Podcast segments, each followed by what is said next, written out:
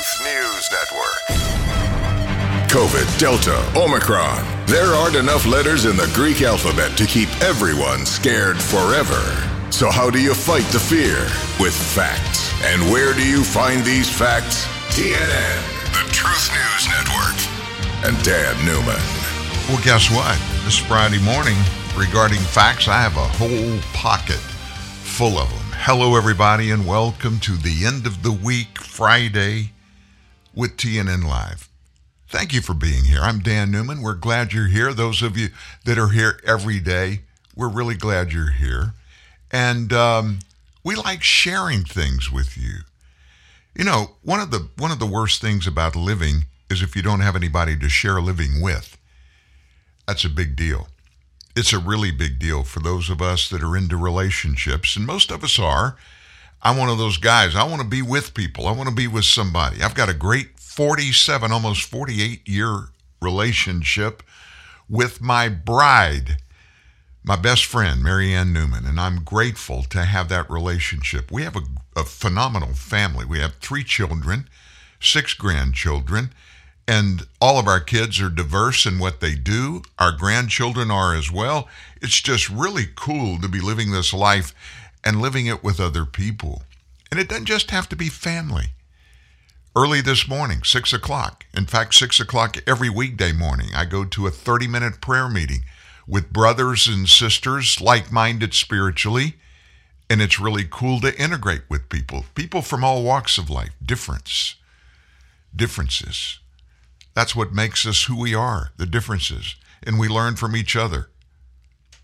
Iron sharpens arm. Have you ever heard that before? Iron does sharpen iron and being with other people and learning and listening and growing and making decisions based on things that you hear.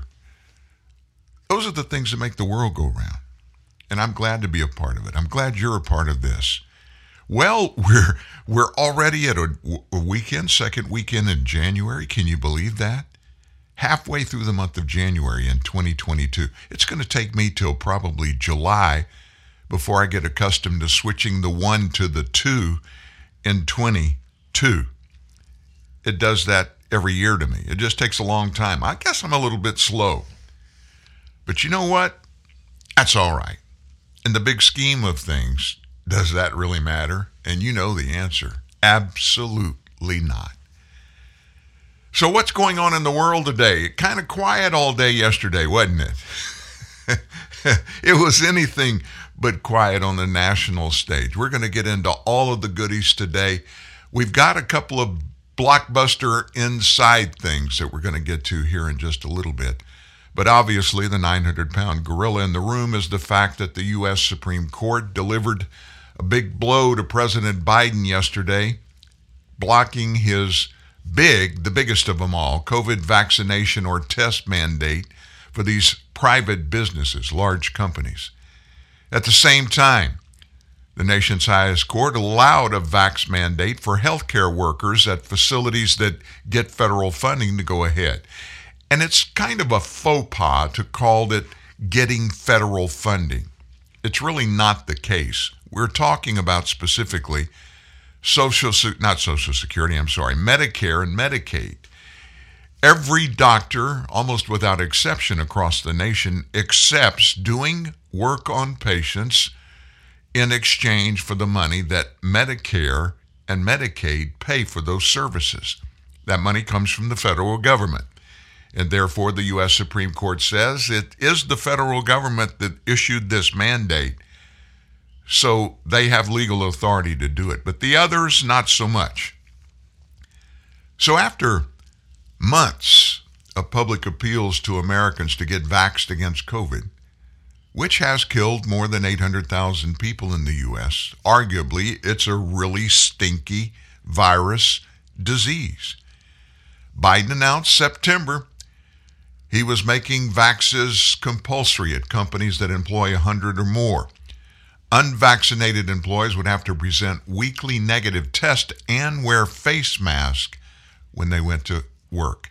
I think Biden tried to slip it into the lives of us all Americans through the OSHA, trying to do a little jump around and maybe get the Supreme Court to look on it a little bit better. OSHA's the Occupational Safety and Health Administration. And they gave businesses until February 9th to be in compliance with the rules or face the possibility of fines.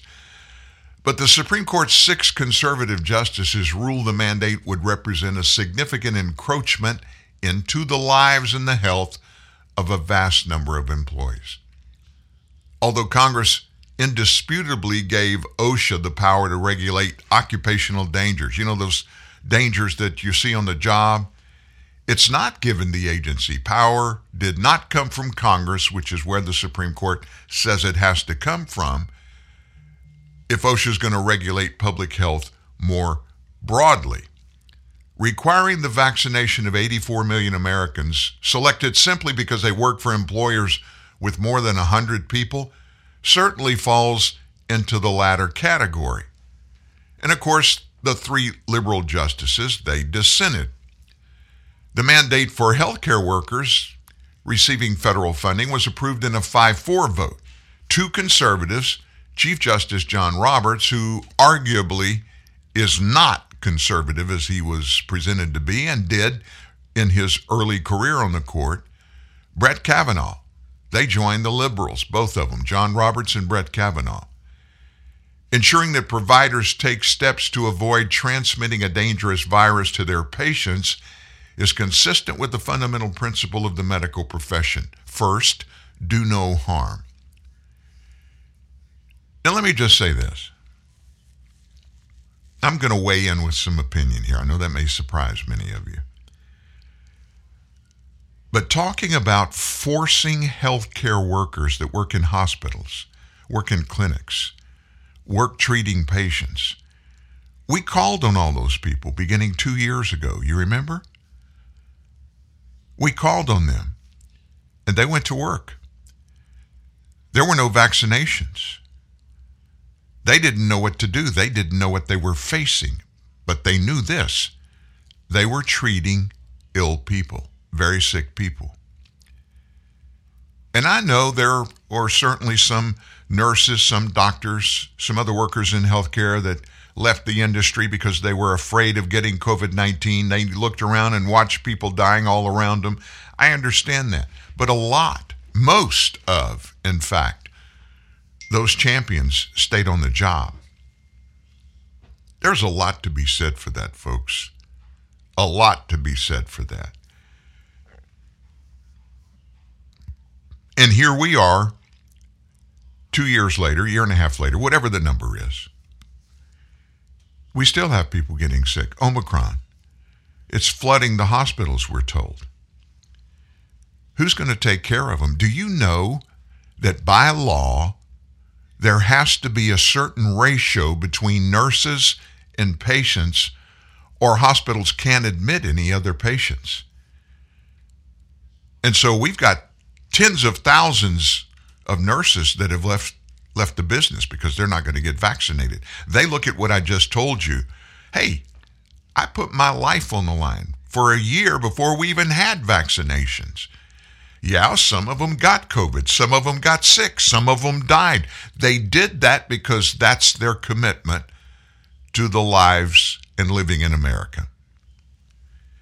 And now, because of a, a mandate, a vaccine, a vaccine that we know is killing thousands of people, the vaccines themselves, there's far more in it than we're being told. And to be quite honest with you, I think there are far more in the vaccines than even the manufacturers know regarding the results, the side effects, the adverse effects of these vaccinations.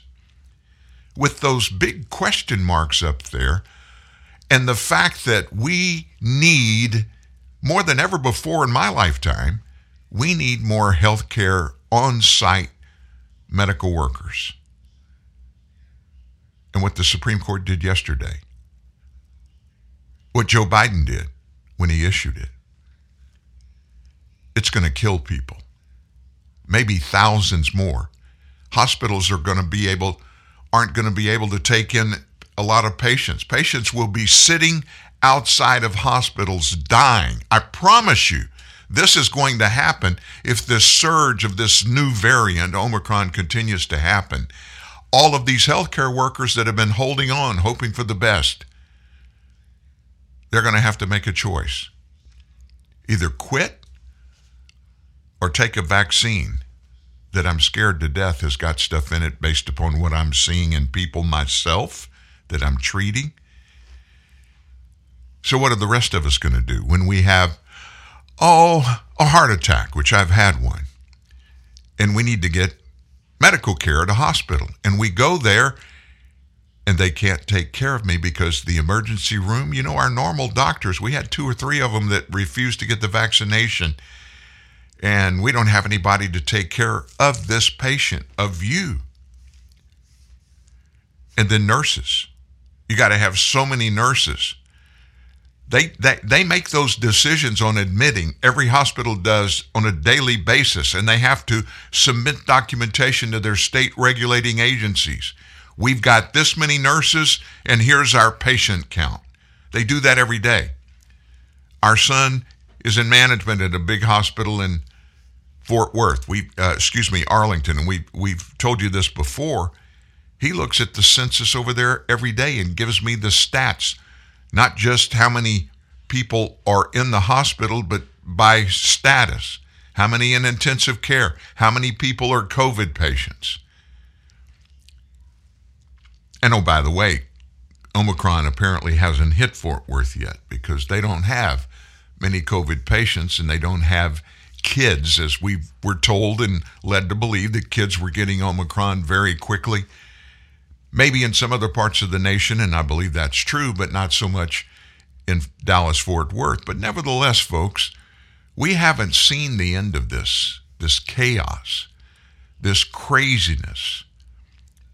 And let me tell you this the way it's looking right now, I'll tell you one thing about Joe Biden as president and what his legacy is going to be. If it keeps going the way it is right now, he will go down as the president of the United States who personally, not signing bills coming over from Congress that have been approved, but he personally, through executive order, ordered the deaths of more Americans than have ever died in any one incident with this mandate. Mark my word, we're headed in that direction. So how how the rest of the world reacted to the Supreme Court's actions yesterday. You know, you remember Howard Dean. Howard Dean, former Democrat National Committee chairman. He ran for president. He's a doctor. I don't know him personally. I've watched his career and listened to him for years, and I'll just tell you point blank he's an idiot. Yesterday, he said on MSNBC's The Beat that the Supreme Court striking down Biden's vaccine mandate for the big companies means it was a threat to America because millions would die. The host said, does this set back the safety of Americans today? And Dean responded, It does. The disturbing thing about this, of course, is in their right wing ideological zealotry, they have substituted their judgment for public health judgment, which they're totally unqualified to do. They did the same in the abortion case in Mississippi, where they look like they're headed that way, where they substitute their judgment for the judgment of doctors and patients. This is an ideologically motivated court. No, Mr. Dean, listen closely. Listen. The Supreme Court made their decisions based totally on two things precedent and constitutional law. They're not into politics. You are into politics, Dr. Dean, and you have always felt like and acted on a national stage like you're above everybody else. You're not. They acted based on the law. If they were totally ideological zealots like you accused, they would have canceled the other one, the one for the federal employees. They didn't because they made decisions based on the law. Dean wasn't through.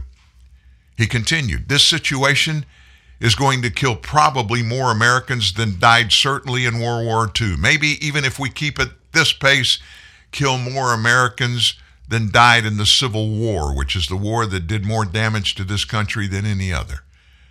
The court is not helpful. They're not using common sense, they're using the law. Dean added, the Mississippi decision, the voting rights decision, the Citizens United, where corporations are now people and can put as much money as they want into political stuff and in many cases not be found out. The court is a threat to the United States of America. This is actually a threat to individual lives. There will be a great many of them in seven figures as a result of this. We're close to seven figures now, Howard. What you just heard is the rant of a truth zealot, a far leftist. And in that, if you look through and listen through the mantra of what I just gave you, the quotes from Mr. Dean, what you see is the character, the personality of a true totalitarianist. Law doesn't matter. The rule of law doesn't matter. Truth doesn't matter. Only thing that matters is political perspective. Listen to this one. You know who Laurence Tribe is. He's a far left Harvard law professor. He said he saw the handwriting on the wall when the Supreme Court Justice Sonia Sotomayor was nominated for her post by Barack Obama. Now, Tribe is a radical who's dismissed the Constitution as partly stupid. and he described Fox News host Tucker Carlson as a dangerous anti democracy demagogue. So that makes you probably want to hear what Laurence Tribe had to say about all this, right? Well, before we go there, flashback to 2010. That was a year after Sotomayor was confirmed. Shocking reports emerged at the time that President Obama, then longtime legal mentor, had in the previous year, talking about Sotomayor, urged him to nominate Elena Kagan, not Sotomayor, to the High Court. That longtime mentor was who? Laurence Tribe. In May of 2009, after Justice David Souter announced his retirement from the Supreme Court, Laurence Tribe, the prominent Harvard law professor, wrote a two page letter to President Obama that bluntly laid out his views about several justices and potential nominees. This was from the New York Times, October 28th, way back in 2010. The letter was leaked to a guy named Ed Whelan, a former Bush administration lawyer who at that time in 2010 was the president of the Conservative Ethics and Public Policy Center, and he posted it on the center's website. Tribe began the letter by stressing the importance of Obama's pick, noting that Justice Souter's resignation was, quote, an opportunity to lay the groundwork for a series of appointments that will gradually move the court in a pragmatically progressive direction. Let me give you the interpretation. Yeah, Obama, this is just the beginning. You're going to be able to pack the court with activist judges. Yay, yay, yay, yay. In the next paragraph, he went to work then bashing Sotomayor, who at the time was seated on the U.S. Court of Appeals, the Second Circuit. If you were to appoint someone like Sonia Sotomayor, whose personal history and demographic appeal you don't need me to underscore, I'm concerned that the impact within the court would be negative in these respects. Bluntly put, she's not nearly as smart as she seems to think she is and her reputation for being something of a bully could well make her liberal impulses backfire and simply add to the firepower of the Roberts Alito Scalia Thomas wing of the court. That she's not nearly as smart as she seems to think she is was demonstrated last week when she issued a stunning series of factually inaccurate statements during a hearing about Joe Biden's business vaccine mandate. You remember those? We got 100,000 kids in the hospital, most of them in intensive care, all bona fide lies. In the third paragraph of his letter, Tribe turned his attention to Elena Kagan, who at the time served as the Department of Justice Solicitor General. For the Souter seat, I can't think of anyone nearly as strong as Elena Kagan, whose combination of intellectual brilliance, political skill would make her a 10 strike, if you'll forgive my reference to bowling. I've known and worked with her, yada yada. He just went on and on and on about, well, Laurence Tribe was wrong. He may have been right about Sotomayor. He was wrong about Elena Kagan. Both of them are far, far, far, far, far, far leftist. And they are not playing the rule of law thing. They are playing politics. This may be the death of this nation. Politics. I mean, look what's happening to our public health system. Do you know that we were known all over the world for several generations having the best, the most progressive, the fairest healthcare system on the planet? Some of the most alarming government actions taken since this pandemic began have weakened state authority to safeguard public health. The feds think they can take over, and they're trying to take over everything. At least 26 states have removed traditional powers from local health departments. You know, the places that are right there where the rubber meets the road. And their task, their singular task, is to protect us. New state laws, for example, take away or limit health officials' abilities to require masks, promote vaccinations, close restaurants and schools, or even impose, impose quarantines. Now you say, wait a minute, Dan, you're talking about no.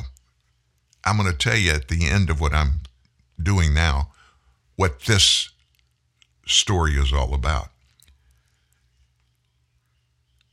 These limitations on local authority might seem inevitable in a country where voters often fear government overreach but in fact, these changes run counter to the historical trend in the U.S., which has overwhelmingly been to increase public health powers during epidemics.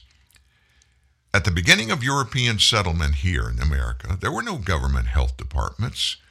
But faced with devastating, terrifying, and frequent outbreaks of deadly diseases, colonists established temporary boards of health to set public policy intended to save lives.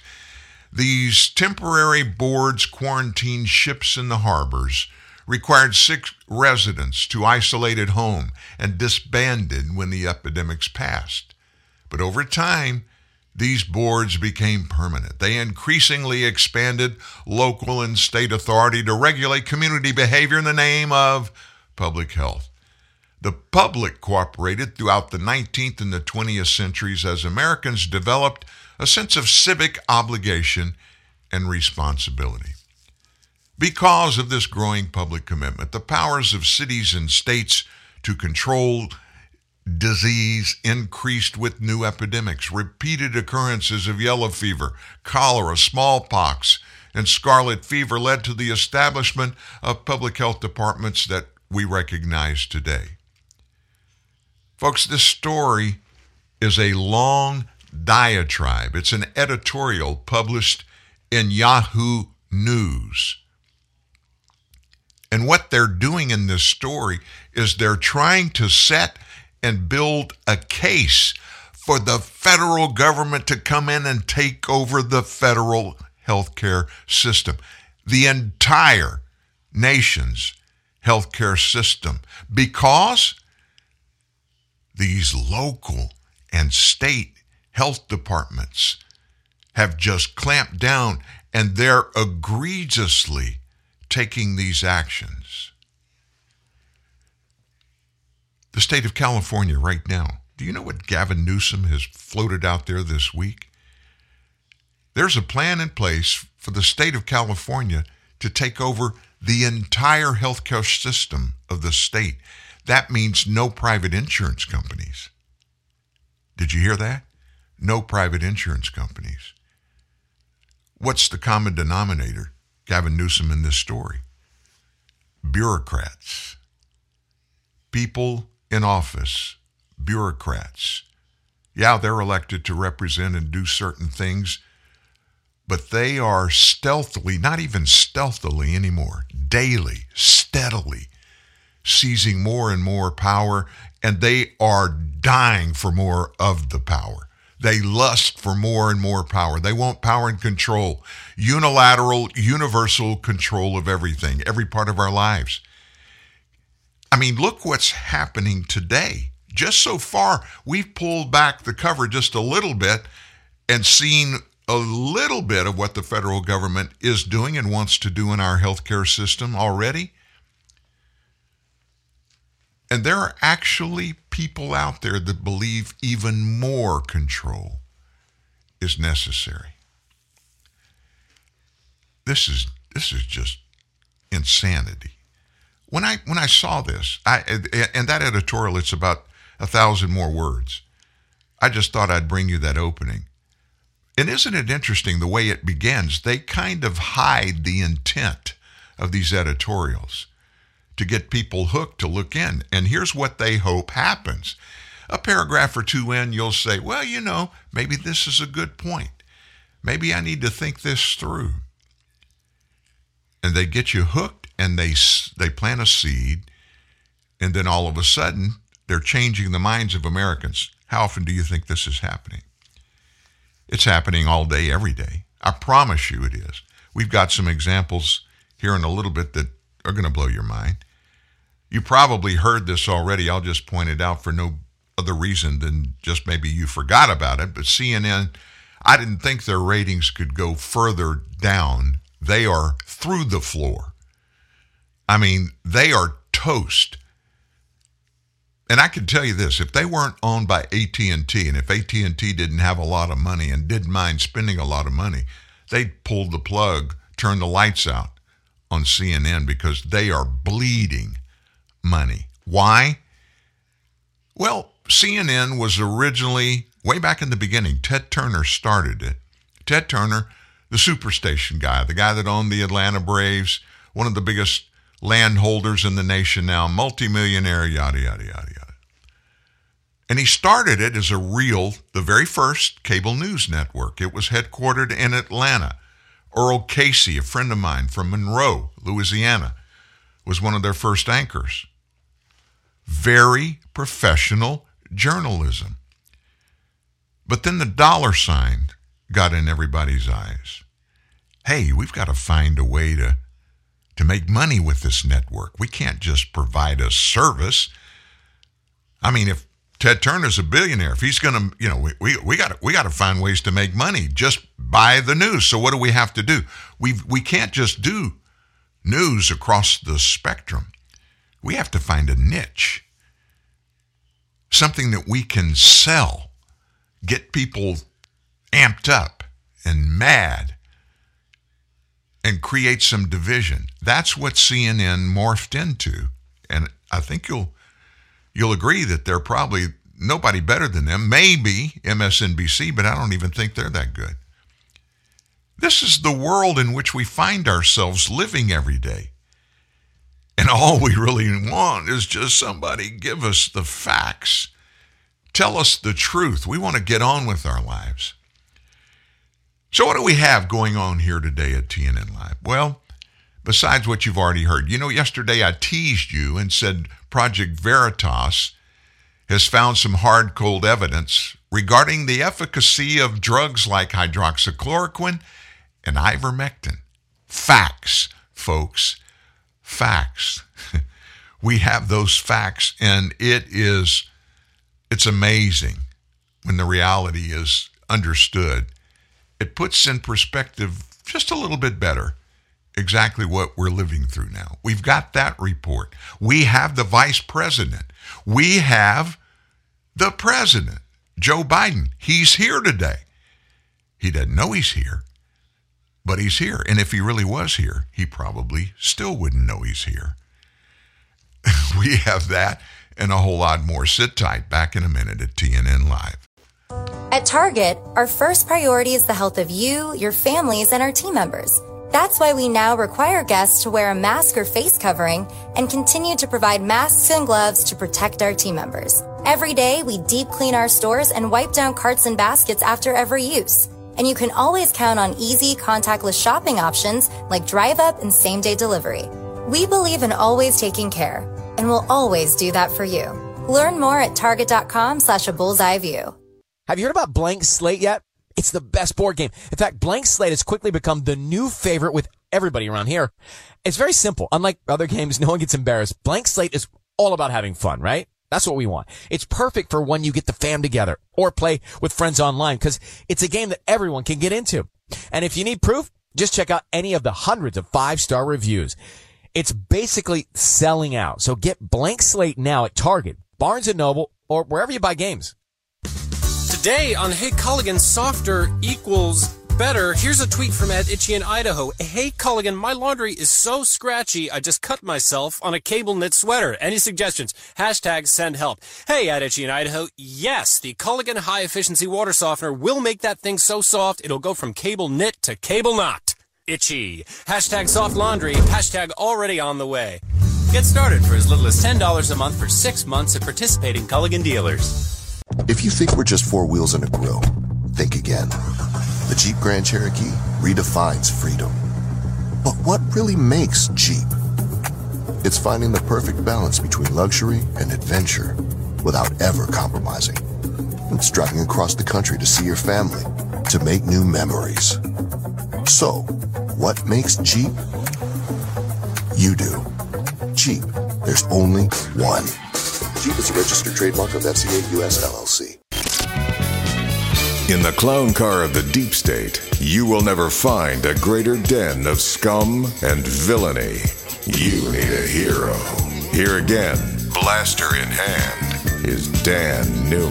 Yeah, I got my blaster right here. I've got my Superman cape on, and I tried this morning to fly a little bit, but it was too cold. I couldn't get off the ground.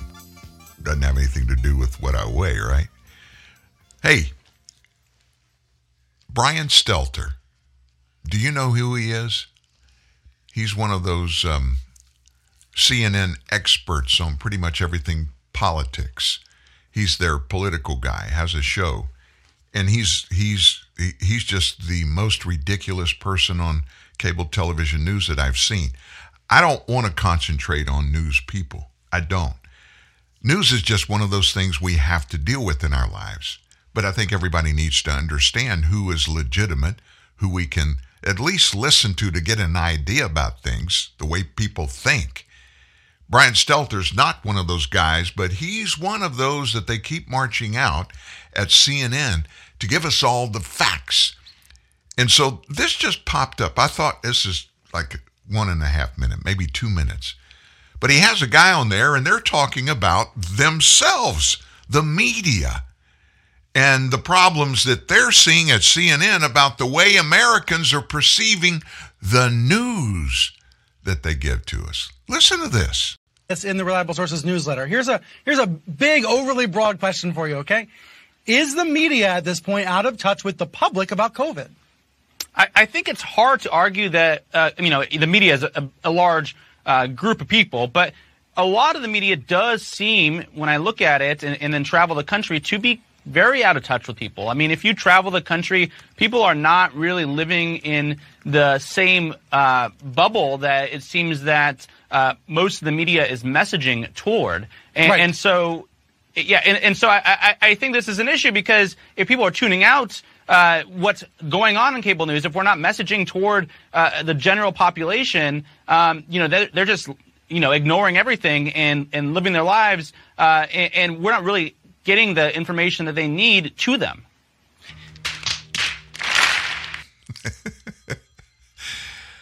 Listen, folks, we're talking about some really high paid people that sit in the, the seat of humanity in New York City. And here we are. CNN's been around since the 1980s, late 80s. And they're just now figuring out that Americans are kind of rejecting the crap that they feed to us. Uh, and they just don't think much about us. But we've got the stuff that all Americans need to have. And wah, wah, wah. Why won't they listen to us? It's because you don't tell us the facts. Give us the facts. Let me give you an example. Possible evidence has emerged in D.C. that bureaucrats like Dr. Anthony Fauci had sought to suppress vital information about alternative COVID treatments during the early days of the pandemic. You remember those early days? Were you here with us at TNN Live? Were you here with us when my wife got a bad, a super bad case of COVID 19 in the mid, mid, very beginning of this stuff when everybody was scared to death? We turned to somebody that we know personally, a physician to get some advice, not a politician, not to a bureaucrat. We didn't listen. This is in the very early stages when Anthony Fauci was just gaining his quote unquote credibility. You know, his reputation as being the COVID god or the COVID czar, whatever you want to call him. And our doctor prescribed hydroxychloroquine to Marianne. Azithromycin, zinc, and that breathing thing. I can't ever remember it, like bazinazide or something like that. Now, she was really sick for about a week. In three days, bam, she was fine. My brother, the same thing. His wife, the same thing. Their son, the same thing. Their daughter in law, the same thing. And since then, dozens and dozens and dozens of friends and people that we know have used hydroxychloroquine and other non politically correct treatments that their personal physicians recommend to them. So this news comes out. The conservative watchdog group Project Veritas claims to have obtained a damning report written by a U.S. Marine who formerly worked with DARPA. We told you about this, we teased it yesterday. He worked there as the Commandant of the Marine Corps Fellows. Writing on behalf of DARPA a year ago, U.S. Marine Major Joseph Murphy allegedly penned a letter to the Department of Defense Inspector General. That's the guy or the person that has all of the ability and the rights and does responsibility to make every American department in the federal government to operate according to the law and according to their authority. So, in that letter to the Inspector General, he said great concern over the COVID 19 gain of function program, the concealment of documents, and the suppression of potential curatives like ivermectin and hydroxychloroquine, and the mRNA vaccines. So, this report is one of two DARPA documents that Project Veritas claims were hidden in a top secret shared hard drive. Hmm.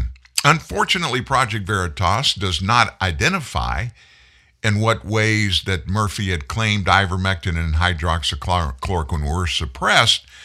But folks, we live in this world. We we saw it ourselves. I mean, the COVID guy and everybody that worked in that big group of people that were running our COVID 19 lives, they all poo pod hydroxychloroquine and ivermectin. The notion itself of suppression, it's not a surprise. You know who Senator Ron Johnson from Wisconsin is. He's a Republican.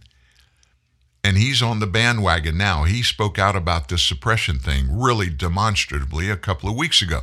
He was on Fox News in early December and he told Brian Kilmeade that Fauci had done the same thing vis a vis AIDS. Many of you don't even realize it. Fauci's first stab at being a medical god was finding a cure for HIV AIDS. And he's the one that found that great drug that was taking everything, going to make everybody that had AIDS be well and it killed a bunch of people, and it's banned from being on the market now. Johnson said Fauci's doing this just like he did with AIDS. He fear mongered over the disease, and then ignored a litany of viable treatments. Fauci, Johnson said, Fauci did the exact same thing with AIDS. He overhyped it. He created all kinds of fear, saying it could affect the entire population when it couldn't. And he's doing, he's using the exact same playbook with COVID, ignoring therapy, pushing a vaccine. The solution to this was early treatment. We still haven't robustly explored that. And that's a travesty. But like other Democrats, as we know, Fauci is fixated. His whole world is wrapped around coronavirus. As if COVID is zero sum game in which you get the vaccine and you win the game, or you don't get the vaccine and you die. Yet breakthrough cases, and worse, breakthrough deaths, have shown otherwise, forcing the experts to accept some of the alternative treatments two years later. Two years later. We have paraded before you on this show numerous examples, almost one every day, of a hospital in the nation. I mean, a very credible hospital, one in Chicago, one in North Carolina, several in Florida, where the hospital protocol for treating COVID 19 that comes from the CDC and the FDA does not include treating patients with hydroxychloroquine or ivermectin.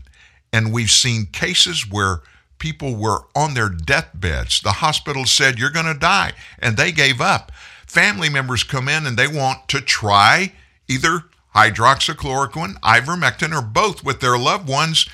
And the hospitals not only won't do it, they won't let it be done. The families go to court and the court makes it happen, and the patients get up and walk out of the hospital.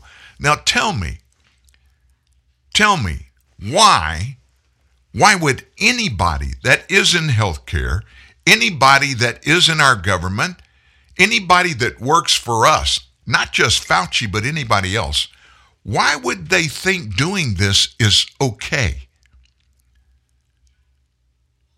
That's the scary part to me in all this. They're getting away with it because there are others that feel the same way.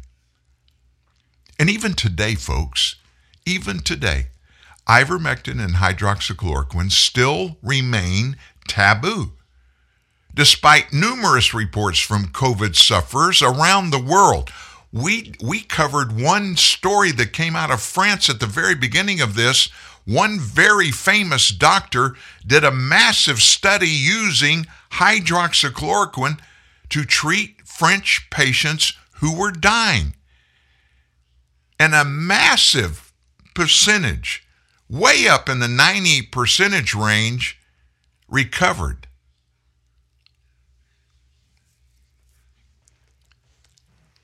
Dovetailing back to Project Veritas's findings, their findings coincide with others showing that Fauci had greenlit the target of lockdown dissenters.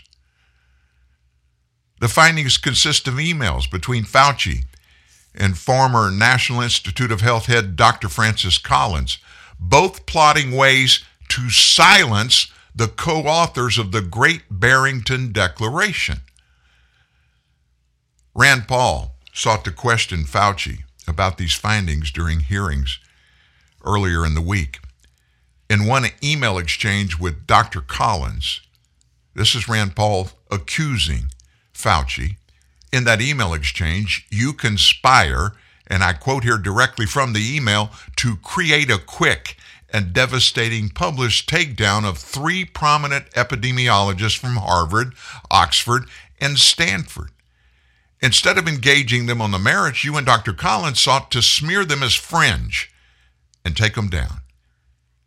And not in journals in lay press. This is not only anti ethical to the science, the scientific method. It's the epitome of cheap politics, and it's reprehensible. That was Rand Paul. Fauci tried to play innocent, as he always does, by saying it'd been Collins' idea and that he'd merely been responding to then NIH director's emails. Paul didn't stand for it. He responded, reminding Fauci that he could have said no and put a stop to Collins' smear efforts. Did you ever object to Dr. Collins' characterization of them as fringe? Did you write back and say, no, they are not fringe? They're esteemed scientists, and it would be beneath me to do that. You responded that you would do it. You immediately got an article in Wired and sent it back and said, look, I've got them and I nailed them in Wired of all scientific publications. It's not clear whether he'll be singing the same tune once more details come out from Major Murph's letter to the Department of Defense Inspector General. We're watching this case very closely, folks. We are. It's a big deal. And I think we're going to find out there's a whole lot going on, far more going on than what we thought was going on. Seriously, I think it's really bad. And it's really bad beginning at the very top. Our president, he's lost a lot of his cognitive ability. I, I, I, I even think often of not even mentioning or bringing it up because I don't want to look like I'm piling on. He is an older guy. I'm an old guy. He's an older guy and he is having difficulty. And I don't want to in any way disparage him or make fun of him, but facts are facts, and he is our president. And we need a president that is working at 100% 24 7 for at least four years. I think you'll agree. He doesn't fit that bill.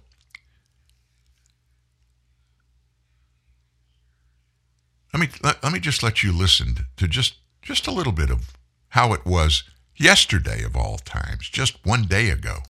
Uh, we were joking earlier. No, we're really joking. I've been uh, I've been saying that as we remain in this pandemic. Uh, this is a pandemic of the unvaccinated. Before the, its vaccination requirements, the United States, uh, excuse me, United Airlines uh, uh, was. now I don't like to, you know, outline the next steps we're taking against. I, would like to outline the next steps we're taking against over, uh, the, the Omicron variant. You should wear the mask. And there, there, there, there are a lot, you know, lots of different kinds of masks out there. And the Center, for, the Center for Disease Control and Prevention, the CDC, says that wearing a well-fitting mask of, of, of, any of them is certainly better than not wearing a mask if it's well-fitting. What if uh, over your nose? if you're in a, you know, I, I think it's part of your patriotic duty. It's not that comfortable. It's a pain in the neck. I, you know, I, I know we all wish that we could finally be done with wearing masks. I get it, but they're, a, they're a really important tool now, and it's changed. And we'll continue to work with the retailers and online and, on, and online retailers uh, to uh, increase availability, so that there are more than more free in-person testing sites. And to help uh, lead our federal testing program, I've talked, I've, I've, I've, ta- I've excuse me, I've tapped uh, Dr. Tom, Eng- I hope I pronounced it, Eng- Eng- Engel, just, thanks, just, thanks, just since Thanksgiving. I make a special appeal to social media companies and media outlets. Please deal with the misinformation and disinformation that's on your shows. Deal with misinformation and misinformation that's on your shows, talking to the media. Well, let's just examine a little bit of Joe's disinformation. You know the N95 mask thing? Oh, that's the, you know, that's the cure all. That's the mask that will keep anybody from ever getting even a cold. You wear an N95 mask. Well, nobody can wear them around the clock. They're very obtrusive in their nature, they must be to stop anything, and they're used in very important places. Bernie Sanders, Senator Bernie Sanders, an independent from Vermont, yesterday, he actually put a bill forth to buy every home in America for every person that lives in every home in America. The federal government to buy and provide an N95 mask to every person. Legitimately put it out there. A bill, a proposal. Now remember, you could say, you know, well, they, you know, it's the Senate split right down the middle. No, it's really not when you have a vice president that casts a tie anytime there's a, a tie vote, cast the the untying vote. That could happen. Can you imagine how many tens of billions of dollars that would cost? That's in the shadow of the 47 laboratory controlled tests that are published on the CDC website that prove that even an N95 mask doesn't stop everything. The only kind of N95, KN95 mask that is sometimes effective, not always effective, is the one that is totally enclosed and the person wearing it is getting oxygen, not even breathing air, is getting oxygen out of a tank that's attached to the mask. That's the insanity that is going on at the top of this government. And this guy, the one you just heard, he's the CEO of our government, the chief executive officer. He, in any CEO situation, is supposed to be the final decision maker for everything that happens in that corporation down below it. And he's not leading, folks. He's not. He's reacting to different things every day that pop up. He is not a leader. Look at everything he's done in this first year. What accomplishment? Give me one accomplishment that Joe Biden has made this year. I'm waiting. I just got, you may have heard, I just got a couple of text textings when I said that. Oh my gosh, it's just incredible. And they make they were bragging yesterday about they bought some N95s for members of Congress to use. Isn't that a wonderful thought? Well, guess what? They did buy some. And you're going to love this.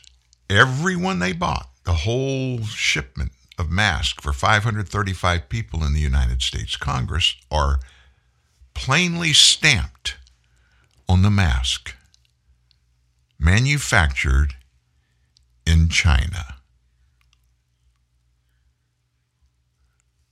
You can't make this stuff up. Now, what about Joe and his warning us that hospitals are soon going to be full of the unvaccinated?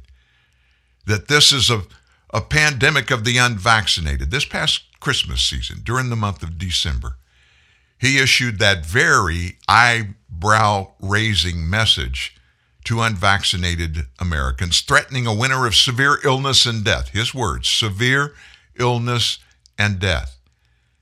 And preemptively accusing jab resistant folks of clogging up hospitals. Well, the remarks came after a brief statement on December 16th on the surge in cases of the Omicron he said, for unvaccinated, we are looking at a winter of severe illness and death. Unvaccinated for themselves, their families, and the hospitals they'll soon overwhelm.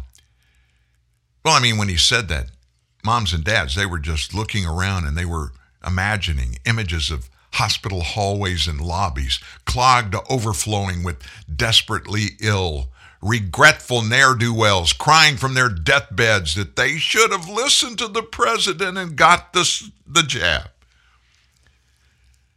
Well, as it happens, winter has brought bottlenecks at hospitals amid the ongoing pandemic. But it's not exactly what fear mongering Joe was warning us about. No, it seems to have more to do with his own far reaching federal policy and the arbitrary standards that his administration, from his mouth, his directions, has set to determine who is COVID approved to participate in public life, like, you know, work, school, visits to local establishments and large scale venues where other folks are going to be there at the same time in Vermont, let me just tell you about this. We don't talk about Vermont very much, a little bitty sliver state up in the very northeast. Hospital emergency rooms have been clogged with asymptomatic folks who tested positive with an antigen test at home, and they come to the hospital wanting a PCR test. What for? We got to find out if we are COVID positive. We don't trust the first test. Most likely because they need to know if they can go to work or school the next day. 90% of the people in Vermont are vaccinated and boosted.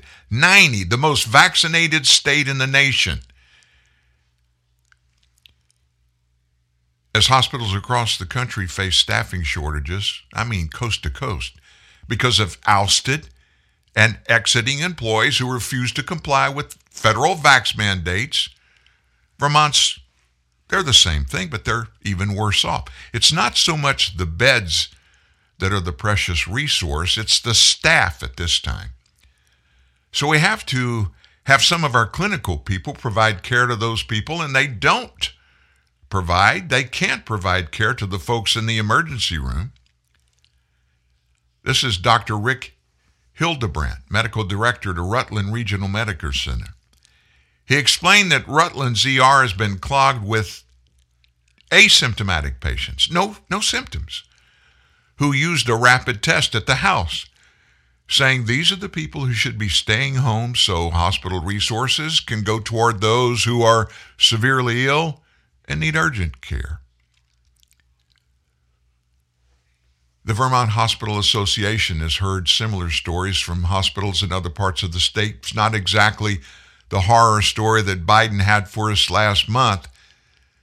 But it is.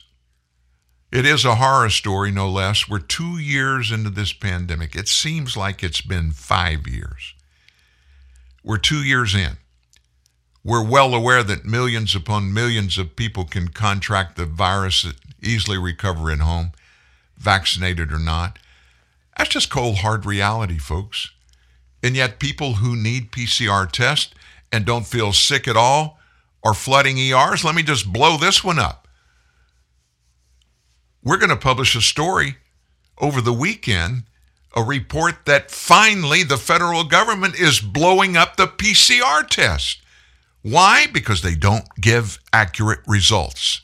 Almost half of the tested PCR tests, tens of thousands, and laboratory controlled tests of the tests themselves give false positives. This is not how things should be going, regardless of what you think about the vaccines.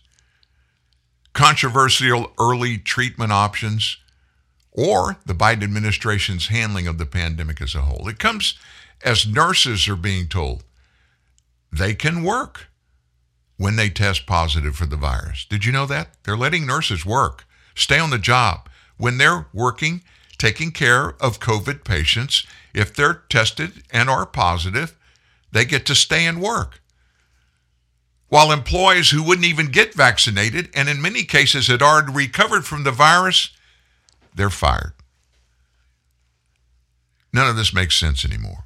We're being told that the reason this pandemic keeps dragging on is because of the unvaccinated. I'll quote the president Come on, man. Yeah, it looks like it's going to be a dark winter. A dark winter of Biden fumbling and failing to fulfill his big campaign promise to shut down the virus. I think that's the only biggie, the only biggie bad thing there is now. I really do. Well, there's some other big news out in the world of news, the world of information, and we want to get into a little bit more of that. It has to do with congressional action. Uh, folks, Joe got he got slapped down about three or four times yesterday alone. I can't. I don't know if he drinks, but if he does, I'll bet you he threw down a few last night trying to figure out what. First of all, where he was. Secondly, did he have clean underwear on? And thirdly, what the heck is going on to me? It's not funny, but if you don't laugh, folks, you're going to cry. Congressional action or inaction. That's up next at TNN Live. Have you ever wanted to learn a new language like French, Spanish, or Russian, but thought it would be too difficult and time consuming? Then go to babbel.com and try it for free. Babbel works because it's built around real life. It teaches you everyday practical conversations that you will actually use. In 15 minutes a day, you'll be on your way to speaking a new language in just a few weeks. Babbel uses a modern conversation-based technique that makes language engaging, fun, and memorable. It starts by teaching you words and phrases. Then, sentences gradually get more complex. Soon, you're practicing short conversations about real-life topics. Babbel is created by language experts who use the space repetition method to help you learn quickly and remember what you learned. With Babbel, you can speak a new language. Babbel, language for life. Celebrating 10 million subscriptions sold. Now try Babbel for free at babbel.com. Just go to babbel.com and start learning a new language today. That's babbel.com. B A B B E L.com. How to improve your dining room by the Home Depot. New wood floors, new paint on the walls. Sure, you know us for that. But how about a new dining room table, matching chairs, bar stools? How about free and flexible delivery with easy online returns? Now you can explore decor in a whole new way. Save now on furniture. Everything for your home. Everything from HomeDepot.com. How doers get more done. U.S. only valid through September 7th. Limitations apply. I'm a Verizon engineer, and today we're turning on 5G across the country, including right here in New York City. With the coverage of 5G nationwide and in more and more cities, the unprecedented performance of ultra wideband. It will change your phone and how businesses do everything. I'm proud because we didn't build it the easy way. We built it right. This is the 5G America's been waiting for, only from Verizon. 5G ultra wideband available only in parts of select cities. 5G nationwide available in 1800 plus cities. Turn it up loud. Now that's a smart speaker. Now, the speaker he was talking about, what is it? The, the speaker you're listening through on your phone or your computer? Oh, maybe he's talking about me. you don't know this, but Pete Moss and I have a long time and a very good personal relationship. He's got a voice. Oh my goodness, does he have a voice? And uh, he grew up in radio, first got cranking here in Shreveport, Louisiana.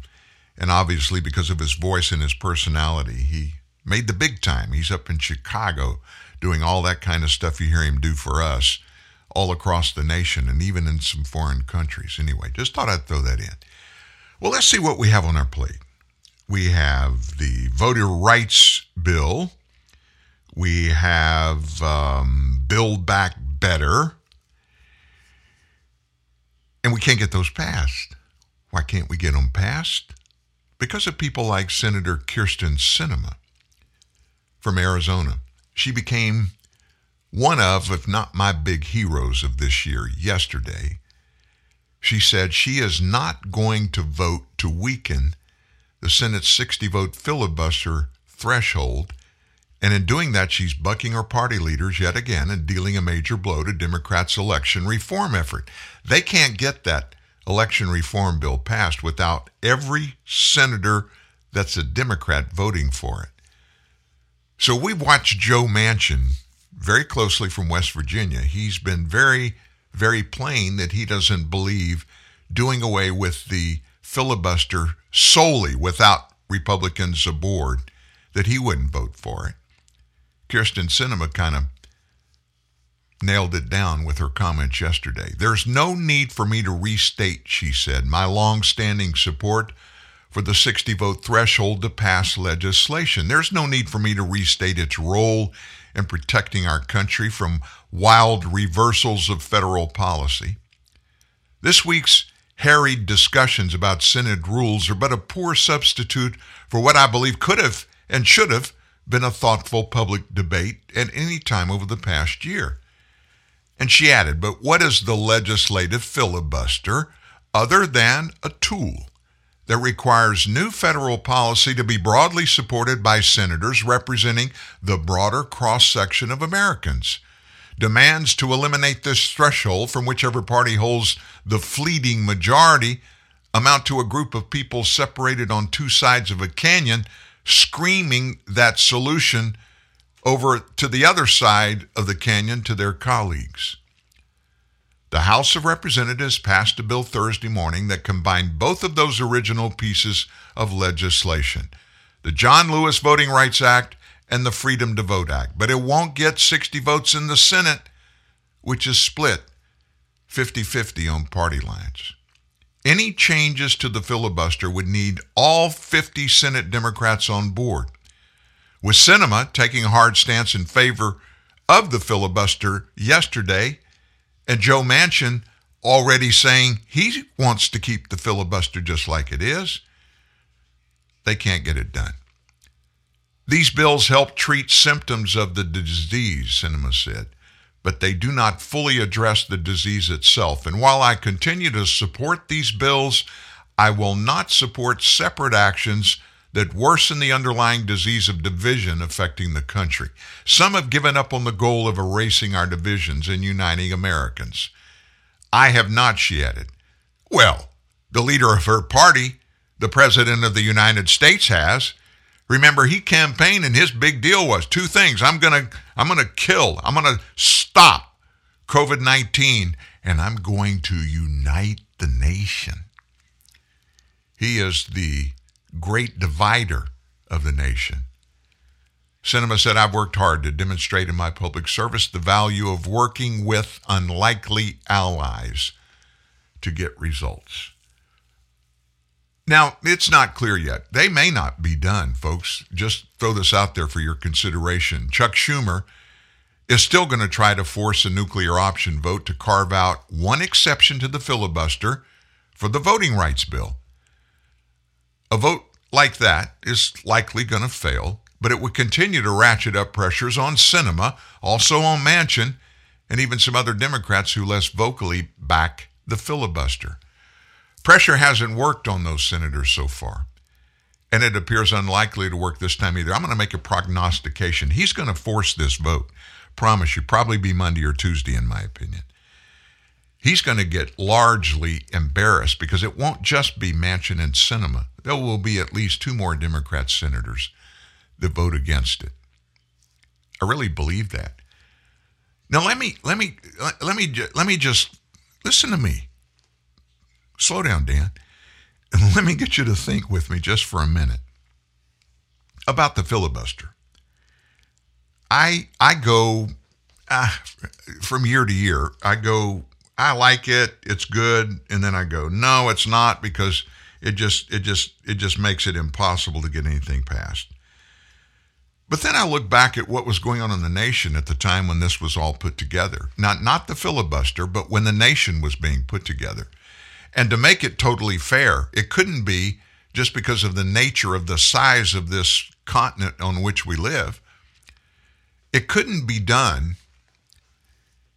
with everybody being, which this is the way of pure democracy works, everybody has one vote on everything. Can you imagine having people in Maine, Bangor, Maine, and people in San Diego that have to weigh in on every government issue every time there's a vote to be taken? Can you imagine? Look at the legislation that's passed by Congress. Can you imagine having to have elections in, in which you, as an American, we don't live in D.C., we don't know what's going on with our government, but in a pure democracy, one vote for every person on every issue. So our forefathers put together this representative republic in which the people, we elect people to represent us and to take our voices to Washington and vote, create laws and basically run the country, but they're doing it for us.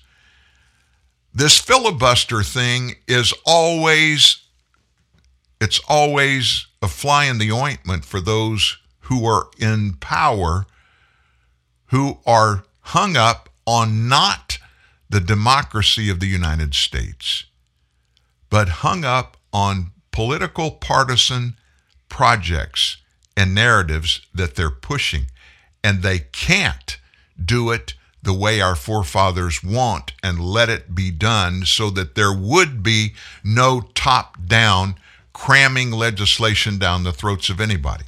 That's where the filibuster comes in. Minority in the Senate they can get up and filibuster and force a 60 vote majority to pass legislation.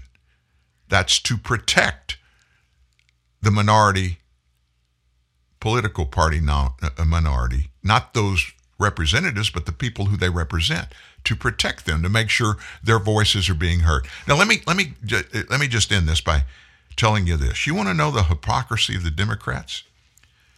They're up here trying to kill the filibuster. Last year, last year, folks, 2020, Democrats in the Senate, they used the filibuster 317 times. 317 times. They're the ones that want to kill the filibuster. You know how many times Republicans used it last year? Once. And to make it even worse, yesterday there was a bill that was presented to go to the floor of the Senate to be considered.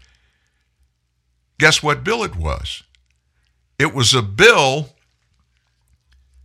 it was a bill to sanction Russia to shut down that gas pipeline from Russia to Western Europe, Putin's deal. Senator Ted Cruz from Texas put the bill out there. A huge majority of Americans want that done. What did the Democrats do? They filibustered to keep the bill from going to the floor. That's the world in which we live, and that's the Democrat Party. Don't don't listen.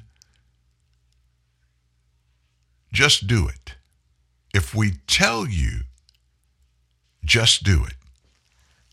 And they believe Americans are so stupid that we're going to buy off on that and just benignly follow them, do their wishes, do their bidding, and forget about the rule of law and the fact that we're America. We're government of, by, and for the people, not government of, by, and for the government, folks. Thank God there is enough ability at this point to get information, to be able to make some good choices, and to get some answers that are important answers that we can do that. Wow. What else is going on in the world around us? We're going to turn to one of our compadres in Britain in just a minute. He is going to weigh in on this COVID 19 in a way that I've not heard yet. But it's very concise. And just remember, across the pond in Great Britain, they have a little bit of different circumstances. But the way this whole thing is played out for them is pretty similar to the way it's played out here. People are just being despoted from the top. Government is just ratcheting down more and more and more every day on everything to do with the pandemic. They're seeing the same things we're seeing here. This guy is eloquent. His name is Mark Dolan. He's got the great British accent. But listen closely to his synopsis of what this whole thing has been doing to us and what it's all about. The cozy COVID consensus is crumbling. I loved this tweet from my brilliant colleague Dan Wootton earlier today. Here's what he tweeted. The lockdown cheerleaders at the BBC devoted an entire episode of their Sunday morning news show to learning to live with COVID. Only a year and a half too late, folks. Much of the damage is now locked in. Shameful. Now, you watch. In the months and years to come, the greatest proponents for all of these ruinous COVID measures that don't appear to have made a discernible difference compared to countries and territories that did so little will be rewriting their own history in a similar way to those who now claim never to have supported the Iraq war. With the societal, economic, health, and human damage from the measures we've seen, a set of unprecedented and experimental measures to control the virus, this will be like the Iraq war times 100. The Iraq war on acid. It won't just be a Tony Blair figure that you can blame in relation to that conflict. It will be an entire generation of scientists, medics, politicians, and media outlets who will own this.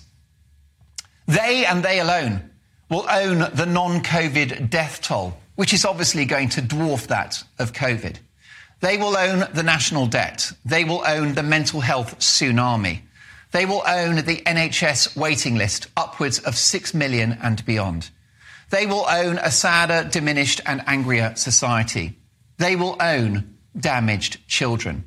You mark my words, one by one, almost every measure that we've seen will be discredited. It was months ago that experts widely accepted that the endless hand sanitizing wasn't a key measure as the virus is airborne. Do you remember when our hands were red raw and blistered at the start of the pandemic? There's evidence to suggest those wretched Perspex screens everywhere, catastrophic for the environment, of course, and unsightly, may actually assist the spread of COVID by trapping the aerosols for longer. Well done, everyone. The surgical and cloth masks worn by the vast majority of people in this country are so useless, they're not even accepted in Austria or Germany. They won't accept them. They just don't count as face masks. Leana Wen, a medical analyst for lockdown loving news channel CNN in America, a woman who has backed the most stringent measures, told the channel, don't wear a cloth mask. Cloth masks, she said, are little more than facial decorations. Blimey, I might get a nose ring. And if those super duper N95 masks are so effective, why are cases in Austria, where they are now enforced outside, going through the roof? Imagine that, folks. An outdoor mask mandate. Welcome to hell. I was talking to a family friend recently, and COVID came up, as it does. And she said, I don't read newspapers anymore or look at the telly. She literally said, I hate the media. What a line. I hate the media. But who could blame her, as they have fearmongered constantly and peddled the doctrine of lockdowns, masks, distancing, and jabbing. And all they've done is spread fear across the community. No analysis, no scrutiny, no common sense, and no moral or ethical judgment, in my view. In press conference after press conference, it's been why didn't we lock down more, sooner, harder, faster? Why do they slavishly back those measures? Well, some commercial operators are being bankrolled by government advertising around COVID. The Beeb may want to please the government for a better license fee settlement. But almost all of them have pushed for these measures because fear gets you clicks and viewers. And these measures don't affect them. Most people in the media can afford lockdowns, curfews, social distancing, bubbles, and work from home orders. Most of them are deemed essential workers and can come and go as they please. They've got fancy Apple Mac computers, well appointed flats and houses. Often they've got capacious gardens, strong internet signals, and plenty of Pinot Grigio chilling in the fridge. Much of the media has let the public down in the course of this pandemic by failing to offer a 360 view of the issues around the pandemic. The people, in my view, have been gaslit, terrified, and bullied for almost two years. There has been a media bubble and at GB News, we are here to prick it. Let me quote you from two luminaries. First up, Professor Jay Bhattacharya, one of the most respected medics on the planet, head of medicine at the world renowned Stanford University in California. He's also an expert in infectious diseases. He has called lockdowns the biggest public health mistake of all time. And let me quote you another luminary, a great thinker, the comedian Abi Roberts, because everyone is allowed an opinion, an extremely intelligent person. She simply said, This will be the biggest I told you so in history. How right she is. Now, in spite of my anger at the, in my view, needless suffering that we've seen in the course of this pandemic for a very nasty virus, absolutely, but one non fatal to the vast majority of the population. And in spite of my anger about how children have been treated, don't forget, kids as young as 11 will be back in masks tomorrow at school, in spite of inconclusive evidence commissioned by the government that they actually work. And in spite of my dismay and pain on behalf of the millions who have been through hell and who will continue to pay for these measures, I personally will forgive and I will move on. But only if lessons are learned. If freedom of speech and thought within science and within the media are reinstated. And only if this madness is never allowed to happen again. Not on my watch. Let me ask you how many of you identify with what Mark Nolan just said? I mean, he's a, he's a news guy. Mark Dolan, remember that name? I love that accent. He's got a really thick British accent. I love that. But it all makes perfect sense. They're propagating fear, using it as a tool for lockdowns. Who's paying the price for the lockdowns? Around three times as many kids in Germany attempted suicide during Germany's second COVID lockdown. The study that brought these numbers to us was based on data gathered from 27 children's intensive care units within the country, with the gathered data then extrapolated to get a final number. According to a report, the study concludes that somewhere between 450 to 500 suicide attempts were made by children and adolescents during the period of Germany's second COVID lockdown. That's three times as many suicide attempts in 2021 as in the comparative period from mid March to the end of May in the years 2017 to 2019, three years. The extrapolated data could possibly be inflated due to some kids' intensive care units in Germany being primarily intended for premature newborns. But it's also noted the study does not take into account suicide attempts made by older kids and teens who end up in adult intensive care units instead of ones designated for the kids, the very young kids. Bottom line in all that, folks, is people are paying big prices for all of the fear mongering that's going on. And the most, oh my gosh, the most tender among us, our children, are paying a price. And folks, they don't have a voice in national media. Nobody I've seen has gone and talked to kids about what they're experiencing as they're dealing with their own COVID insanity. I mean, just think about it. When you were a kid, when you were six, seven, five, four, whatever, how did you interrelate in your society, whatever it was? I can tell you how you did it. Every kid does it this way, almost without exception. We interact with our fellow compadres, our fellow brothers and sisters, our kid buddies. And we learn so much of what we do by interacting with others at every age. But in the formative years of being a kid, it's critical. And these egregious lockdowns are stealing those opportunities to grow and mature and develop healthy personalities from our kids. That's untenable, it's unacceptable. And I refuse to accept it as even being something we should consider again going forward. Let us all interrelate with each other. That's why I hate the mask.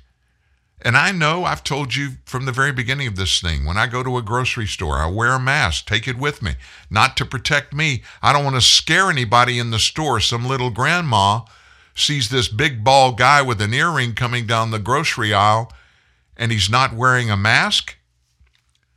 I don't want to do that. That's the only reason I do it. But, folks, that's just the tip of the iceberg in this whole thing. We've got to live our lives. God gave us these lives to live. He expects us to live these lives and to live them more abundantly his promise to us. That's what he came for. Came to give you life and give it to you more abundantly. I promised Kamala Harris, Vice President, second in command in the government. Hoo hoo. You're going to hear a little bit of her wisdom right after this, and we've got some other goodies. Sit tight. Doing the job the media just won't do. TNN, the Truth News Network. You get a whole lot of something with Farmers Policy Perks. So much, I'm going to have to speed things up. You can get the claim-free discount, which gives you money off your homeowner's policy if you've been claim-free for three consecutive years. Also applies for three successive years, three years straight, and what's known to insurance fans as the claim-free three-peat. Get a whole lot of something with Farmers Policy Perks. Start with a quote by calling 1-800-FARMERS. We are farmers. Bum, bum, bum, bum, bum, bum. Now for the legal something. Not available in every state. Only available with select Farmers branded policies subject to terms and conditions underwritten by Farmers Truck or Fire Insurance Exchanges or affiliate. At Sternberger, our cars are more than just hunks of metal that take you from point A to point B. They are also composed of industrial plastics, polymers, and rubbers. We also know it's what in the car that is more important than the car itself. And that's why it can also carry up to 300 kilograms of human, animal, or consumer goods cargo. The climate control device brings the air temperature to 22 degrees Celsius. It's our way of making our cars comfortable for the majority of mammal species. In fact, it is a perfect vessel for transport from short to medium distances, and we believe that the price we are asking is a fair trade for the value transfer to the consumer. Sternberger, more than just an auto. He sits in judgment. He stands for the law. Kinda looks like a hero and sounds like your paw. Wapner. He smiles and he laughs, his voice tinged with gravel, but the bad guys gasp when he bangs his big gavel. Wapner. Judge Wapner. Judge Wapner. When neighbors brawl, when lovers refute, when suppliers and buyers and liars dispute. Wapner won't let those law books get dusty. Got a buddy named Doug and a sidekick named Rusty. Rusty. With Wapner. Judge Wapner. Doesn't do it from towers, doesn't do it from steeples. He does it in court. A court called People's. Wapner. People's Court. Judge Wapner. Call him your honor. Judge Wapner. Judge Wapner rules on the People's Court. Song over. Song over.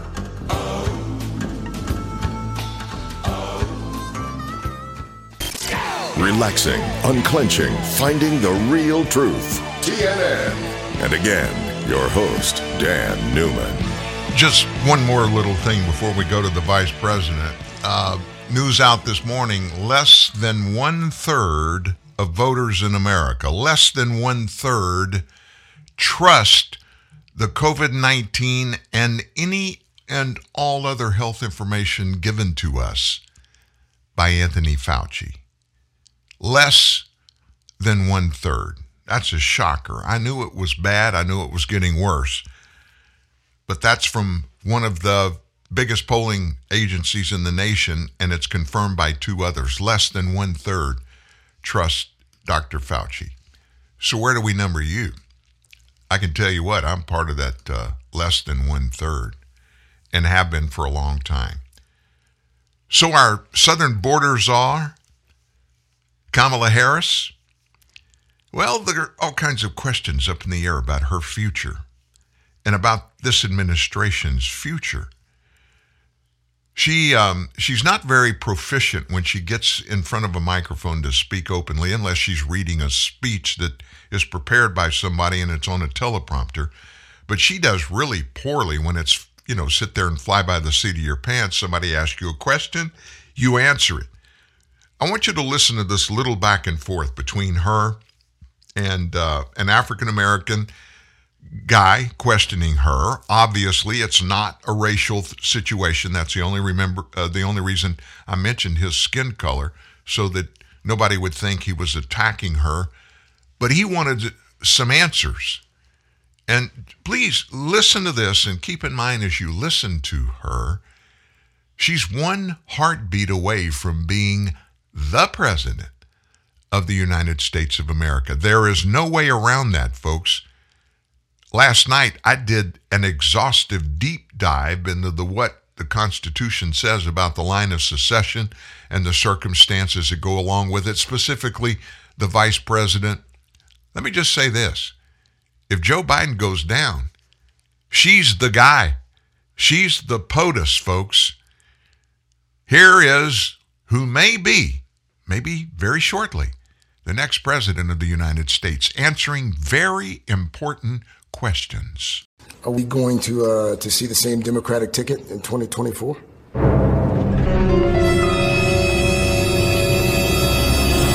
I'm sorry. We are thinking about today. I mean, honestly, that I, I, I know why you're asking the question because this is part of the punditry and the Right. the gossip around places like Washington D.C. Let me just tell you something.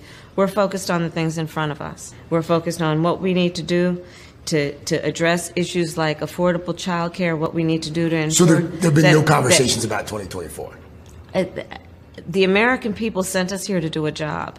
And right now, there's a lot of work to be done, and that's my focus. It sounds sincerely. like you're at least familiar with some of the punditry. I don't know if you've heard that there've been some. There's been some talk about a, a, a, a Biden Cheney ticket perhaps in 2024. Did you read that article? I did not. I'm. I no, I did not, and I really could care less about the high class gossip on these issues.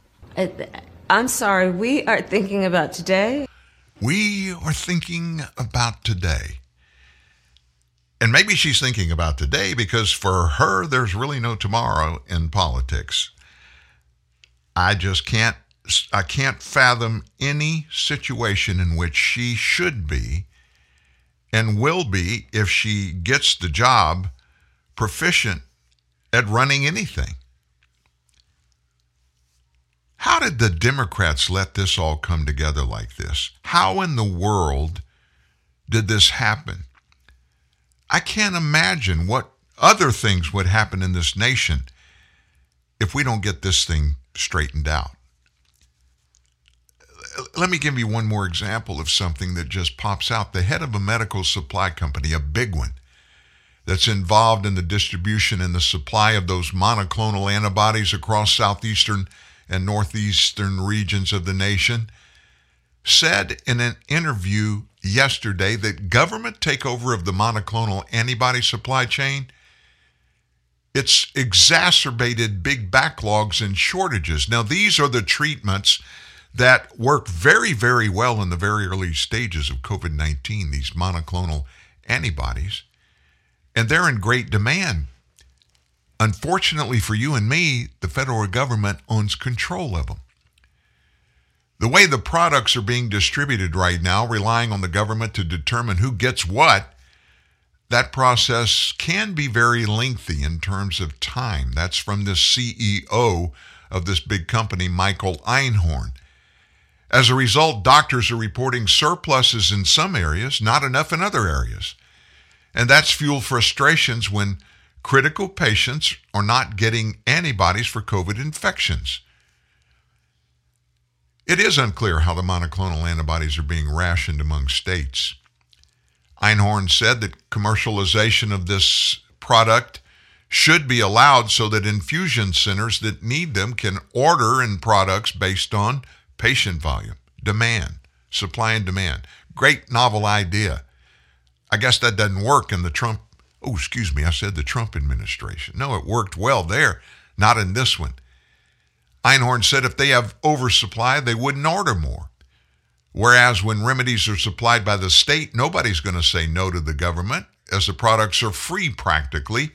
And that leads to mismatches in supply and demand. It's just one more travesty after another, one after another, with no end in sight. And I'm not trying to be a downer today.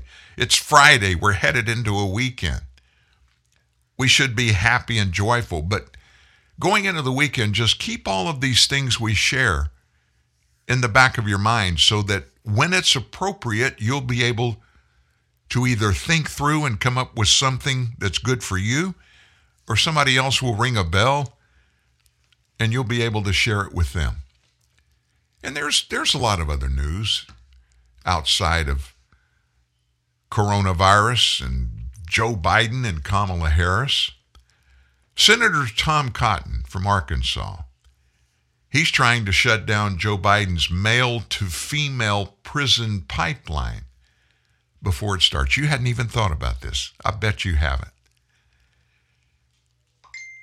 The president plans to house, we are told, federal prisoners according to their gender identity rather than by their biological sex. Now, the Arkansas Republican has introduced a bill that would require prisoners to be housed according to biological sex rather than the subjective claims of gender identity. Here's what Tom Cotton said President Biden's plan to house male and female prisoners together is going to put women in danger. Documented cases prove that placing men, including ones who identify as female, in women's prisons puts female inmates at increased risk of sexual assault. This bill that I'm presenting will stop the president's ill conceived plan and keep men and women separated in federal prison. Can you believe we're having this conversation? Now, Biden's executive order is still in draft form, requires the U.S. Attorney General to, within 30 days of the date of this order, if and when it's uh, issued, begin the process of identifying any necessary changes to the Bureau of Prisons transgender offender manual to enable them to designate individuals to facilities accordance with their gender identity. I can't believe, first of all, there is an official transgender offender manual. By making a prisoner's subjective claim of identity the sole basis for their housing policy, Biden's going to be giving male criminals a free pass in women's prisons. I, am just saying, it's going to happen. If a male convict says he feels like a woman, Biden's going to force women to bunk next to him. He'll have a cellmate. No genital amputation or plastic surgery is even necessary. A man with functioning male organs can still be considered a woman, per the President of the United States. That alone, folks, that alone would scare me enough to keep me out of jail. Biden clearly does not care that this will result, as it has elsewhere, in men raping and abusing female prisoners. Biden's indifference to violence against women, it comes from Democrats' embrace of those radical gender ideological ideas which teach that biological sex does not determine whether a person is a man or a woman. Thus, Democrats Democrats now pretend a woman can have a fully functioning genital they see the inner woman as more real than the outer man and are prepared to take murderers and rapists at their word on the matter. Very honest folks. I know a bunch of them. Doubting somebody's gender identity claim is a grave sin according to transgender ideology. It's obvious that this radical concept is going to be exploited by predatory men. But the left, they're not deterred at all. Cotton's new bill aims to stop them. A draft of the bill shared exclusively with the Federalist states that the Federal Bureau of Prisons shall use the biological sex of persons charged with or convicted of offenses against the U.S. in making determinations regarding housing such prisoners, and shall not co locate in detention facilities persons charged with or convicted of offensive against the United States if those persons are not of the same biological sex, unless the BOP, the Bureau of Prisons, co locate such persons with no regard to their purported gender identity. We don't have anything else on our plate, do we? I mean, come on. We need to deal with this kind of stuff. This is top of the heap problems. We've got to deal with this. Let me, t- let me just say this, and I'm probably going to hack off people listening in. Probably if my wife's listening in, I'll hack her off when I say this. Folks, none of this craziness is okay. And it starts with one thing, and listen closely. You'll probably quote me sometime this weekend if you get into a conversation about this. You know why none of it will work ever? The plumbing doesn't work.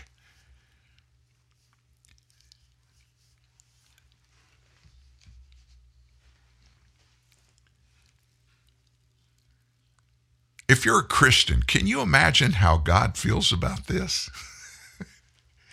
Why would we even need to have this conversation? Oh my gosh. And then there's Joe Biden back up. He got he got a great award yesterday. Guess what he got? The Washington Post gave him its big time award. Its harshest fact check rating of four Pinocchios. Four. Why? Because of his false claim this week that he was arrested for the first time as a teenager while he was at a civil rights protest in Delaware. This came out yesterday. A headline in a paper, the Washington Post, said Biden claims yet another arrest for which there is no evidence. That's from Glenn Kessler, the Post resident fact checker. He said that Biden was not always a reliable source when it comes to his exaggerated stories and that too many elements of his claims didn't add up. I did not walk in the shoes of generations of students who walked these grounds. This is Biden. But I walked other grounds because I'm so damn old. I was old there as well. I was there. You think I'm kidding? Man, it seems like yesterday the first time I got arrested. This was during Tuesday's speech in Morehouse College in Atlanta. According to the fact checker, Biden appeared to be referencing a story he told a number of other times about a conversation he had with his mother back in 2008 when he was trying to decide whether he should accept Obama's offer to become his running mate.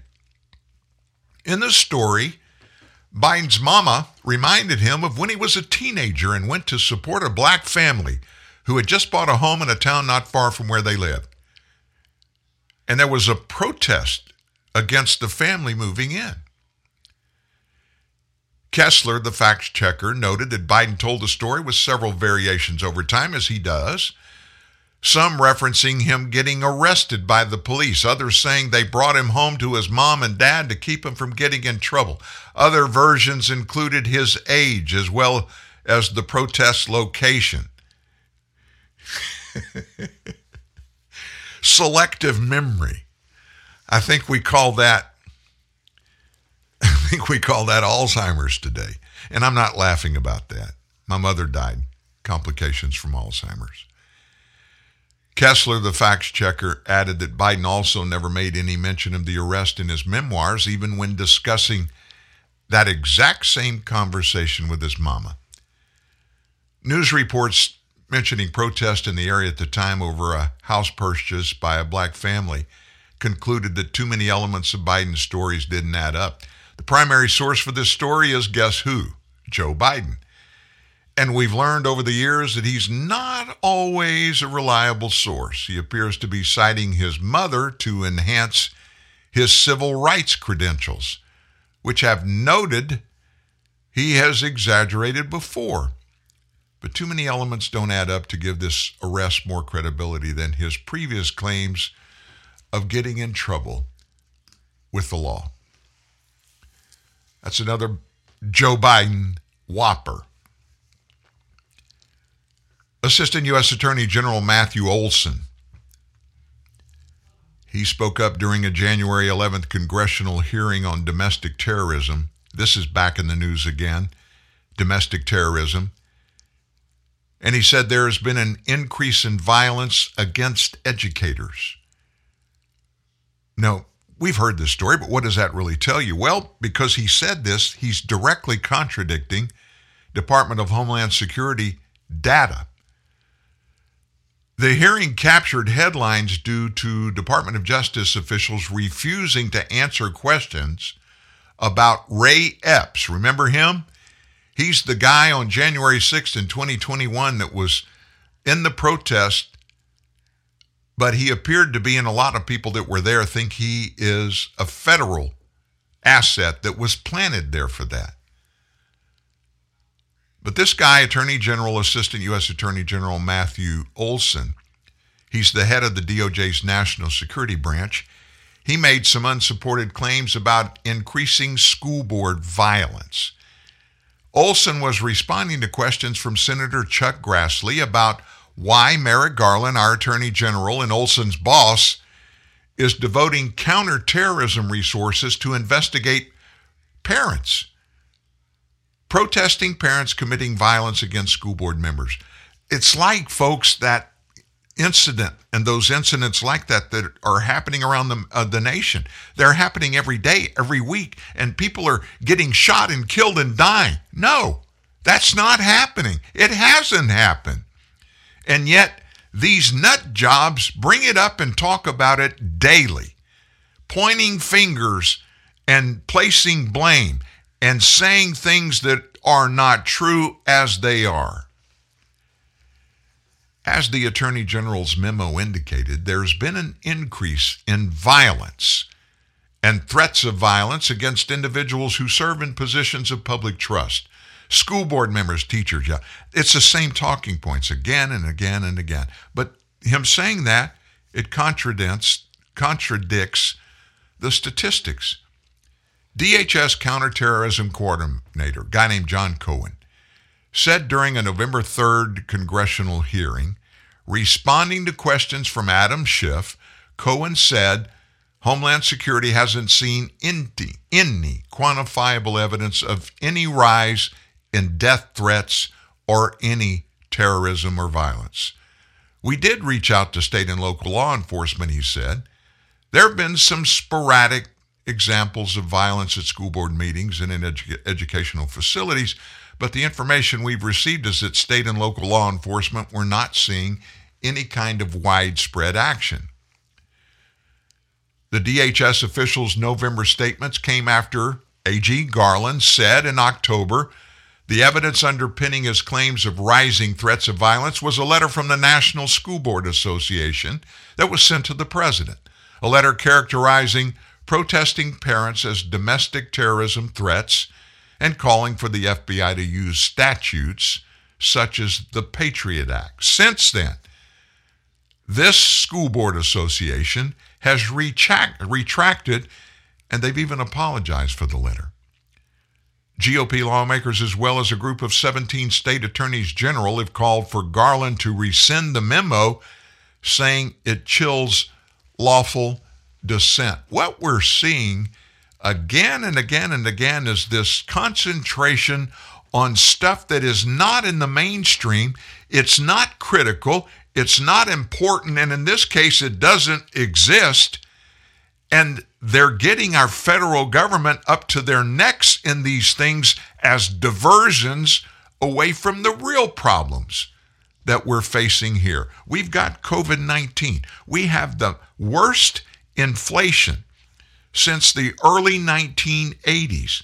We've got companies that are dying on the vine because they can't get people to go to work. And yet, Joe Biden and Jen Psaki and everybody that's a Democrat, they're out touting how great the economy is, how great the employment is. There is no unemployment. It's unbelievable. We're living in a utopian society. Everything's okay. Listen to this. Internal U.S. Customs and Border Protection documents report, you're not going to believe this. This is going to blow your mind. Human smugglers received $1 billion in December alone. This is not the government. This is a group, a bunch of individuals collectively human smugglers got a billion dollars in December, one month alone, on average. Migrants claim to have paid smugglers more than $5,000 a shot. 5000 a person. And folks, we apprehended more than 170,000 in just one month. The number is obviously going to be much higher. More than 400,000 are believed to have eluded Border Patrol apprehensions last year. The document shows migrants on average paid more than $8,000 each to human traffickers in the San Diego sector. Migrants interviewed in the Del Rio sector, they said they paid slightly more than $4,000 a person. It's, it's amazing. The averages are different from whatever sector you're in. Like the Del Rio sector, they paid an average of $4,020. El Centro sector, $7,900. It, it just is all over the place. But the total's the same, up to a billion dollars. The source says not all migrants admit to even paying the fees. There are many reasons why the fees vary across the border depending on the barriers that are in place. All the way back to 2010, a report commissioned by the DHS notes that distances traveled to and into the U.S. can also affect the prices. So they price shop. The fees may also increase based on the nationality of this particular migrant. Racism, racism. Human smugglers are racist. They're charging people of color more. Wait a minute, the smugglers are people of color. Traffickers fear the attention brought by smuggling migrants from significant interest countries or from countries that are considered to be terrorist havens. The increase in human trafficking along the southwest border by larger organizations is not a good development for migrants when you add that to a shortage of smuggler options. According to this Department of Homeland Security study, larger smuggling organizations have a greater tendency to violate agreements and abandon or extort their clientele. Eh, let me just tell you this it's biblical. This is biblical. The love of money is the root of all evil. The love of money is the root of all evil, even when it's human smuggling. And folks, people from Central America and Mexico, they're not stupid people. And they're obviously very good business people. I mean, look at what we're talking about. In one month, a billion dollars from hijacking people that want your help or just to let them. Do you know that the drug cartels totally support and control the geography all along our southern border? And when I say they totally control it, I mean, they totally control it. You don't even think about getting across the Rio Grande River on the border of the U.S. and Texas. Don't even uh, uh, the border of Mexico and Texas. Don't even think about it without cutting a deal with the drug cartel. And it's all over Mexico. It's all over our southern border. Why is this administration not just allowing this, but supporting it? Why are they doing that? I can't figure that out. And by the way, regarding the Supreme Court mandate standing for federal court workers that are federal workers, they have to be vaccinated. Just in, just a minute ago, thousands of federal employees are going to peacefully march in protest of this mandate. Defeat the mandate's DC organizers announced that just a little bit ago. Over 6,000 members of Feds for Medical Freedom, which is a national grassroots coalition that consists of federal workers, announced they're going to join firefighters, first responders, medical professionals, and more in the march to defeat the mandates in D.C. January 23rd. Feds for Medical Reform was formed in response to these mandates and other restrictions imposed on federal employees. The group believes the government should not fire workers because of their health conditions or because of medically informed health care decisions. Now is not the time to abandon well established laws regarding workplace discrimination, informed consent to use unlicensed vaccines, and individualized assessments by employers. Members of the federal community work every day to ensure the nation's laws are applied fairly to all our citizens. Now they're fighting the government to ensure the law is applied fairly to all federal workers.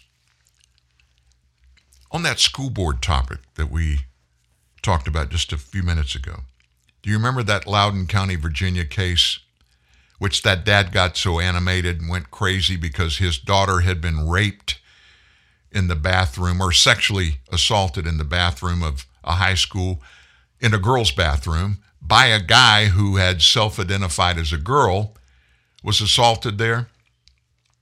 Well, that particular guy, if you remember, the, the school board and the school covered it up. They didn't report that action to the local police force. And when it finally came out, got ugly when it came out, of course, they moved the kid, the guy, to another school. He did the same thing at the second school. Well, there's some, I guess it's okay news about that today. The Loudoun County student accused of raping that ninth grade girl was reportedly sentenced to residential treatment yesterday. Juvenile Domestic Relations District Judge named Pamela Brooks pushed back the teen's initial sentencing date to allow him to undergo a psychosexual evaluation. The judge claimed the results of the evaluation scared her to death. The trial also uncovered that the rapist allegedly attacked a third girl. Over the years, this court has read many psychosexual reports, and when I read yours, frankly, it scared me, the judge said. It scared me for you. It scared me for society. The judge said she's never ordered juveniles to enter the sex offender registry, but made an exception for this teen. I'm ordering you onto the sexual offender registry. So she ordered him to a full rehabilitation facility until he turns 18. On his 18th birthday, he'll return to court for next steps, whatever that's going to be. The moms of the two girls spoke in court. The Smith family, whose daughter's story was politicized, she's the girl that came up at the first time at the Virginia gubernatorial race when that was all going on. We first heard about it. The Smith family will reportedly file litigation against the Loudoun County Public School District. The teen's initial sex assault took place in May of last year. He was transferred to a different high school within the county, though the district superintendent and board members were aware of the assault and they did nothing about it. He committed a second assault at the second high school. Just when you think it can't get worse, what happens? It gets worse. Folks, once again, I want to say how much I appreciate having you aboard at Truth News Network and TNN Live. We're honored to be able to share these days with you and these stories with you. We've got our bullet point, Saturday bullet point offering tomorrow. There's a special guest article that's going to be in the Sunday Truth News Net uh, story. And then, of course, we're back in the saddle here on Monday. Find a great place to worship, people to interact with this weekend. Have a good one. We'll see you Monday at TNN Live. Long